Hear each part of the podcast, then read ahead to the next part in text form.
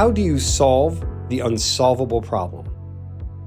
How do you diagnose that disease that can't be diagnosed? Or reach that lesion that just can't be reached? A small group of clinicians at Cincinnati Children's Hospital from very different backgrounds and disciplines came together to do just that. Combined their range of skill, some cutting edge technology, and a little bit of an innovative mindset, and you have a solution to the unsolvable.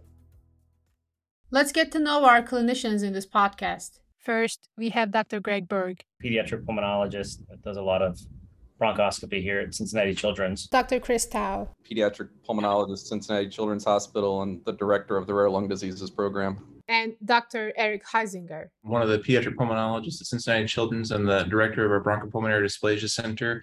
And I spend a lot of time with our aerodigestive group doing bronchoscopy, and they've been working for the last about 10 years, really trying to advance interventional bronchoscopy in pediatrics and a respiratory therapist here at Cincinnati Children's Hospital. I am Carolyn Wallace. I am a respiratory therapist on the bronchoscopy team and run the bronch program. Also, we have Dr. John Racadio. I'm a pediatric interventional radiologist, and I'm fortunate enough to be helping head up collaborations between IR and other surgical services and other interventionalists in our hybrid OR at Cincinnati Children's and Nicole Hilvert, interventional radiology technologist and run our image guided surgery program here at Cincinnati Children's. Together, this multidisciplinary team were able to find, reach, and treat lung lesions that could not otherwise be treated.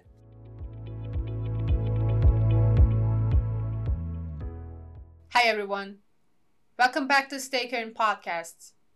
We're back with another episode for our image guided surgery series. I'm Ellen Encisco. And I'm Em Tombash. We are research fellows at Cincinnati Children's Hospital.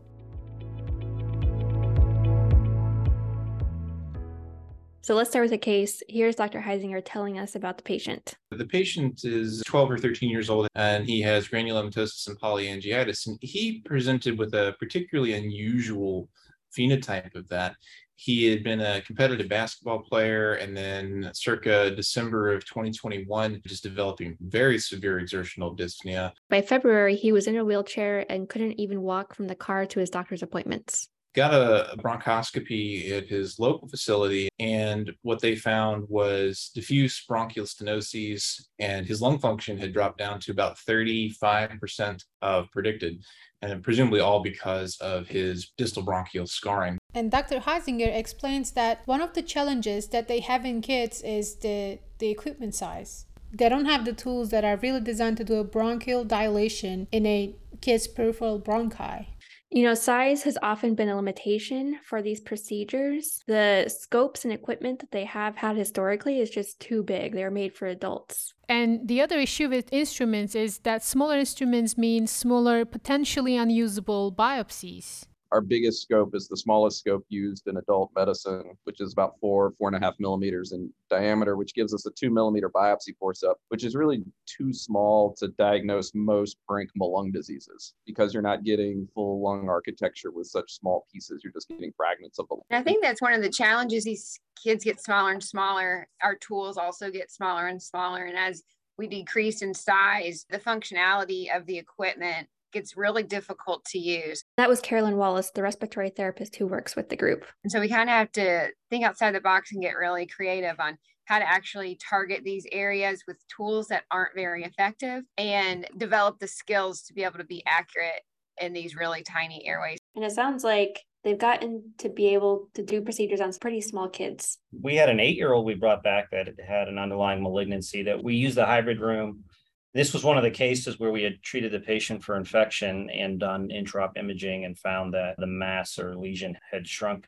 And so we did not proceed with biopsies, but we were able to do all of our combined evaluation. And again, that was Dr. Greg Burg. And Dr. Racadio says there's a lot more on the horizon. You know, they're working with the pulmonologists, with some of the device companies to come up with better tools. Like we talked about, these are small kids, small airways to make even better tools for the team to be able to to work with even smaller kids. So that's been an exciting part of our collaboration as well as is having this research lab to try some of these new techniques and potentially collaborate with outside vendors to make pediatric specific tools.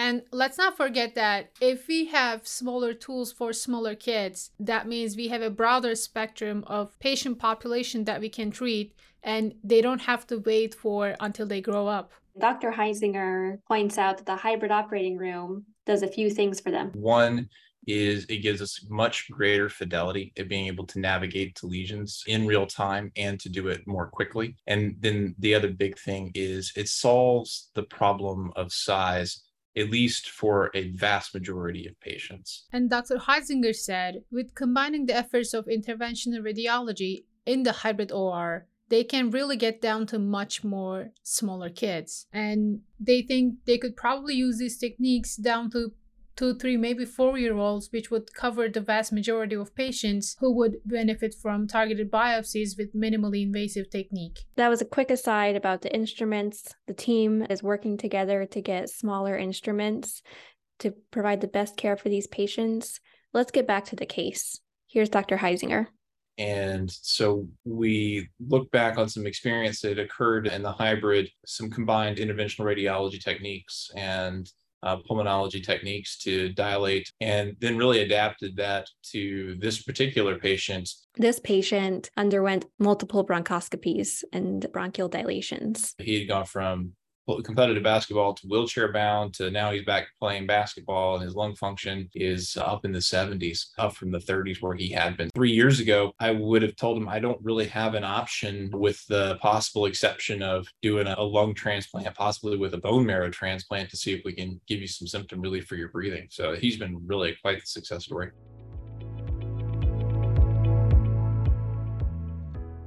Amazing story. It's awesome that it worked out for that patient Let's talk about another piece of how the hybrid operating room and image guided surgery has helped these procedures.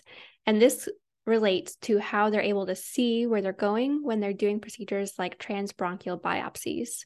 We know that there are lots of different ways to do biopsies in the lung. We can do it percutaneously, we can do it open if we had to, but a minimally invasive way of doing this is transbronchial biopsies. So here's Dr. Burg telling us a little bit about how they used to do it, how they started doing these transbronchial biopsies. Really came out of the lung transplant world.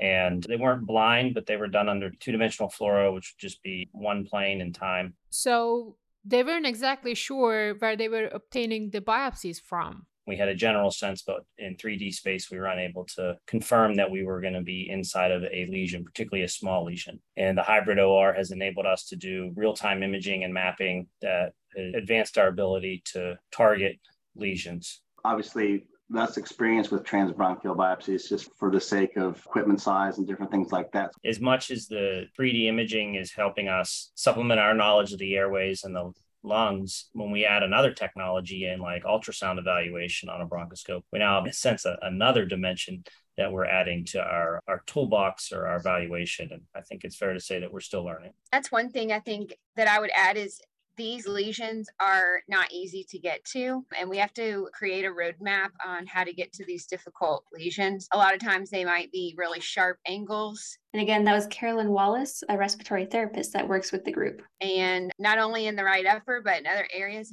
or they get really small. So having this image guided roadmap to get us to the same spot to get multiple biopsies eight to 10 times has been extremely helpful. And Nicole summarizes their collaboration between pulmonology and interventional radiology. So we've been putting together not only just the imaging capabilities, but also our tips and tools that we have in IR with pulmonology and their capabilities and all their equipment and seeing what works best. Prior to having the technology and the equipment from the hybrid OR, we probably seldom, if ever, did targeted lung biopsies through a bronchoscope. If we couldn't directly visualize what we were biopsying, there's no way we would have attempted it. And the lesions we're talking about are really beyond the field of view of our bronchoscope 90% of the time. And again, that was Dr. Chris Towe. When we do traditional bronchoscopy, we may go down two, three generations, maybe four if we're getting ambitious in the airways. But every generation has two or three choices as far as which airway to go down. By the time you get down and make two or three, four choices, you could be in a completely different part of the lung. Go further and further and further. It's harder and harder to really know exactly where you're going. You know, it would be easy. It's easy to get lost. It sounds like going down the airways and going down all the small bronchioles. And so that's where image guided surgery can help them. And Dr. Towe states that before they had these guide techniques from interventional radiology, they wouldn't even try to do it because the chances of them to hitting the target were so minuscule and the risks were still relatively high. These procedures are enabling patients to undergo endoscopic evaluation rather than more invasive thoracotomies or thoracoscopies. That was Dr. Greg Burg. I think what's helped our patients is that we're able to provide diagnostic yield without having to undergo major surgery. Our benefit to risk ratio is increased dramatically with this technology. Yeah, it sounds like really this relationship has blossomed a lot as they started using the hybrid operating room more. One thing that I've realized in having interventional radiology in the peri-op environment is that there's an opportunity to collaborate a lot more with other services. So here Dr. Racadio keeps explaining how they started to collaborate with the pulmonology team. I think it really was a discussion just in a hallway saying, Hey, John, we've got this kid with a certain lesion. We're wondering if you might be able to help us. And I said, We can do our intraoperative CTs and there's some navigational capabilities that we could potentially use for to help with these transbronchial biopsies. So we just basically started doing it. And Ellen, uh, Dr. Racadio states that through the multidisciplinary approach, they have more options and people can learn from each other and understand the different capabilities of their expertise and also the technology that hybrid OR is bringing to them. You know, as we've highlighted in other episodes, they've worked with a number of specialties, but it sounds like with the pulmonology team, they've really been able to expand quite a lot. Yeah, and this was cool because from the beginning we involved ENT because that's typically who you guys dilate with before our relationship. Is that correct? Oh yeah, my ENT here does airway dilations dozens of times a week. I suspect at this facility. And I think one of the interesting things as an IR tech perspective is when I watched them going with the balloon, I just assumed everyone has the same kind of balloons. But it's interesting is they actually did not have end hole catheters, so they just had Fogarty balloons, so they could get down to an area but they couldn't put a wire to actually select and navigate a little bit differently. We used uh, our typical tools we'd be using in interventional radiology for angioplasty. Various catheters and guide wires can help navigate to areas of stenosis and blood vessels. Why not do this with direct vision with our pulmonologists? And Dr. Racadio says they use a combination of direct vision and fluoroscopy to guide the catheter and guide wire across a narrowing to do the balloon dilation.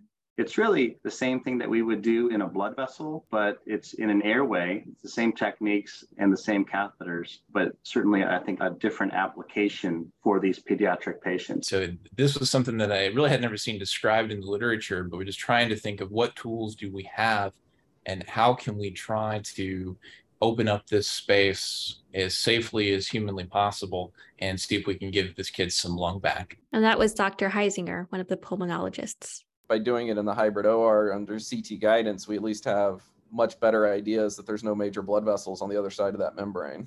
Again, that was Dr. Chris Towe. And in the event of a pneumothorax, we also are very readily able to manage the pneumothorax if it occurs, if we're poking something that we don't really want to be doing. And here, Dr. Racadio explains the importance of preparation beforehand. I think it's real important to also note that this technique didn't just happen on the fly. A week beforehand, we're sizing catheters, what will go through the working channel, what balloon might go through, what wires going to be long enough. And it takes a lot of coordination and time to figure out what would they need in the hybrid OR to help the patients. We essentially had practiced what would fit in different sizes of things so when it came time to actually do this clinically in the patient, we knew what to expect. And thankfully, everything did work out quite well. It really sounds like a lot of thought goes into the procedure, including thinking about where everyone's going to stand, how you're going to position yourselves, what equipment you're going to use. That's amazing. The total team effort to get to the point where we could try this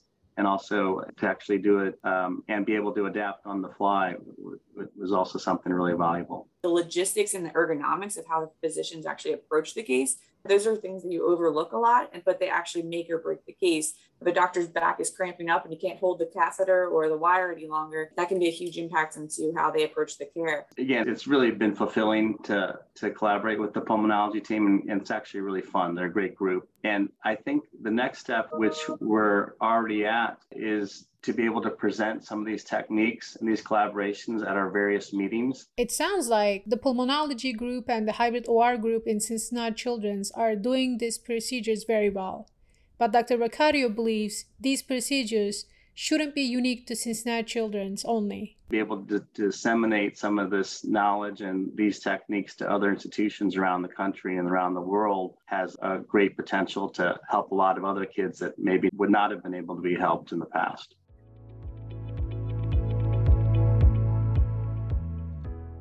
Awesome. It sounds like there's this amazing collaboration again between interventional radiology and another team, in this case, pulmonology, to really help a lot of kids get good care without invasive procedures. So, here we talked about new innovations and taking care of kids with lung lesions or bronchial stenoses. The pulmonology team and interventional radiology team have done a lot of work in terms of finding the appropriate equipment and the appropriately sized instruments for the kids, they do a lot of research before cases, try to figure out the best path, and they use image guidance to be able to navigate towards what might be small lesions in a large network of small bronchioles. They've really been able to introduce minimally invasive options for, in this case, pulmonary lesions. And as we've highlighted in other episodes in this series, this work really highlights the multidisciplinary care that can go toward improving care for patients.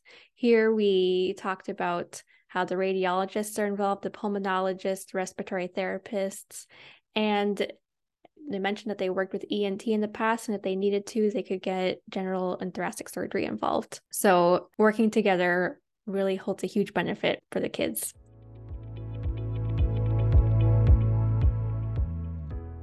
If you liked this episode, leave us a rating and review wherever you're listening on Apple Podcasts or Spotify. Don't forget to subscribe to our YouTube channel. And as always, download the Stay Current in Pediatric Surgery app, where we have more podcasts, videos, and more.